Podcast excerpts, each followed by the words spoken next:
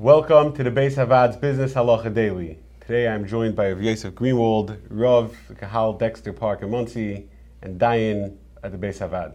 We've discussed how much factors such as the desperation of the market, the location of the market, things like that factor into setting what the market rate really is for an item. So let's take one such case. If you go into, say, an amusement park or a museum, a zoo, and you want to buy a drink, or when they have a Fruma organization that takes the place out, you can buy food, you can buy hot dogs. The pricing is not going to be the same as it costs to buy a hot dog anywhere else. In a store, sure. Even in, you go to takeout, you go to a restaurant, here you're paying $10 for a hot dog, plain, straight. Mm. Soda is $5. Is that a problem of ona'ah? So what we have to define is to what extent location, location and location and circumstances as another item define the price. I would say that there is, Svara would say that there is a market of events, venues, that type of thing. It certainly is a market. It's a defined market. It's not you taking advantage of an unsuspecting uh, somebody who's desperate for a drink. I'll give you another example. Um, what happens? You know, you're pulling an all-nighter in uh, the hospital. You have you have a kid in the emergency room. You're willing to pay through the roof for a cold Coke. I'm sure everybody's been in that type of uh, scenario.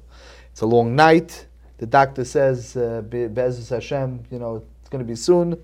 But uh, you need to keep your eyes open, and the only way to do that is with some caffeine. There is a market called hotel uh, waiting rooms called delivery room soda machines. They said v'haraya, right?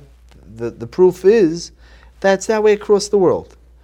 When you'll have something which is not defined as a market, based on circumstance, based on location, and so on, but it's based on one person's particulars, that won't be a market. There'll be ona'ah.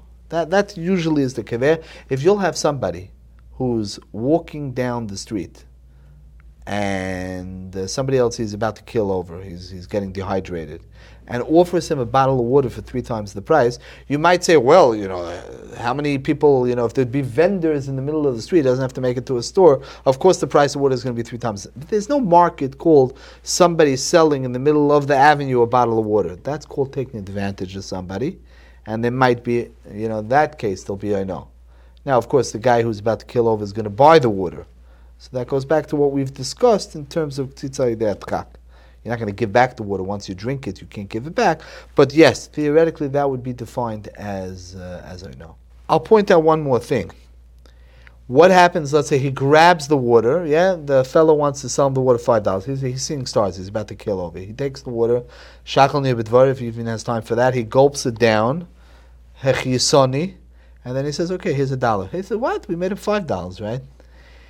That is a major machlokes hapoiskim if the concept of being mevatel the mekach, if the price that you agree to, where you're literally back against the wall, would be considered a price. There is a musig of we've discussed where you make up a price. Could very well be that that's only the Nesiva says in the service industry. But where there's an item that has to be returned, you can't return it because you already drank it, it might very well be that you'll have to pay. That's a, an in depth discussion that we'll leave over for a different time. If you enjoyed this video and would like to receive more like it, or to sponsor a future video, please visit beishavad.org.